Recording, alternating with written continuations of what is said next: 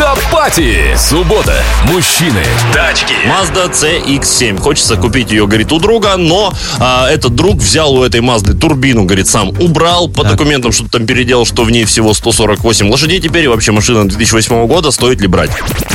Я бы не ввязывался в эту историю ни в коем случае, потому что мотор проблемный. Я первый раз слышу, чтобы турбину убирали, и э, с, вот так вот с поверхностной точки зрения это может быть логично, потому что как раз-таки голову делает в этом автомобиле чаще всего турбина.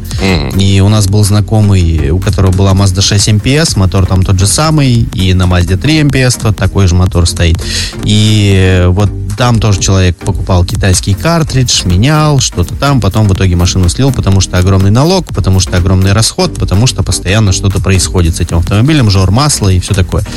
И, э, наверное, если убрать турбину, то от одной проблемы из многих вы избавитесь, но не избавитесь от всех остальных, а скорее всего приобретете еще, потому что, очевидно, мотор, рассчитанный на работу с турбиной, без турбины будет работать в нештатном состоянии своем, и, скорее всего, какие-то проблемы возникнут. Поэтому я бы вот с такими переделками я бы, наверное, не рискнул машину покупать. Если бы уж нацеливался на Mazda CX-7 и был бы готов к расходу в 22-23 литра на сотню.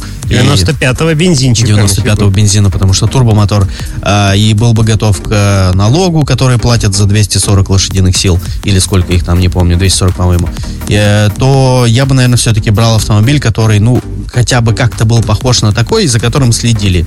Не пытались скроить, не пытались как-то вот что-то выпилить оттуда, а вот, ну, как-то пытались, не знаю, оригинальными запчастями его ремонтировать и все такое. Я бы такую машину себе подбирал.